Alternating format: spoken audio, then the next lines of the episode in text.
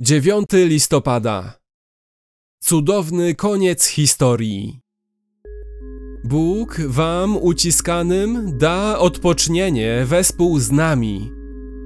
Gdy się objawi Pan Jezus z nieba ze zwiastunami mocy swojej w ogniu płomienistym, wymierzając karę tym, którzy nie znają Boga oraz tym, którzy nie są posłuszni Ewangelii Pana naszego Jezusa. Poniosą oni karę, zatracenie wieczne, oddalenie od oblicza Pana i od mocy chwały Jego, gdy przyjdzie w owym dniu, aby być uwielbionym wśród świętych swoich i podziwianym przez wszystkich, którzy uwierzyli. Drugi list do Tesaloniczan 1 od 7 do 10. Paweł mówi, że gdy Jezus powróci na ziemię, co obiecał, że zrobi, to ci, którzy nie uwierzyli Ewangelii, poniosą oni karę, zatracenie wieczne, oddalenie od oblicza Pana i od mocy chwały Jego. Jest to straszna perspektywa, która powinna przerazić wszystkich niewierzących, słyszących tę prawdę.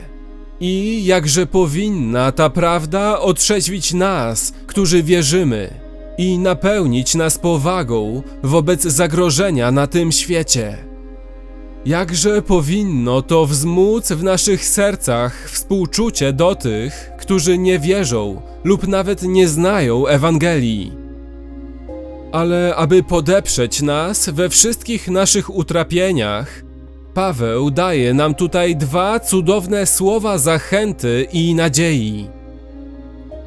Bóg wam uciskanym da odpocznienie. Jeśli doświadczymy straszliwego nasilenia utrapienia blisko kresu historii, Słowo Boże mówi: Trzymajcie się mocno, odpocznienie jest w drodze. Wasze utrapienia nie będą miały ostatniego słowa, a wasi pozornie potężni przeciwnicy będą żałować dnia, w którym dotknęli lud Pana. Ale potem nadchodzi najlepsze słowo zachęty i nadziei. Nie tylko otrzymamy odpocznienie, gdy nadejdzie Pan, ale otrzymamy najwspanialsze doświadczenie, dla którego w pierwszej kolejności zostaliśmy stworzeni. Ujrzymy Jego chwałę i będziemy się nią zachwycać w taki sposób, że On będzie uwielbiony w nas, aby widział to cały świat. Werset dziesiąty.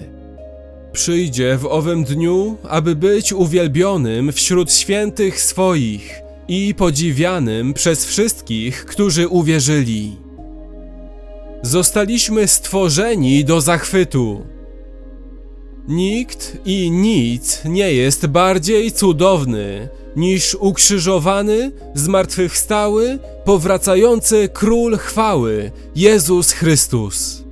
Przeznaczenie Jego chwały wypełni się, a przeznaczenie naszej radości zrealizuje się w nas, gdy rozpoczniemy doskonałe, wolne od grzechu, nigdy nie kończące się podziwianie największego cudu.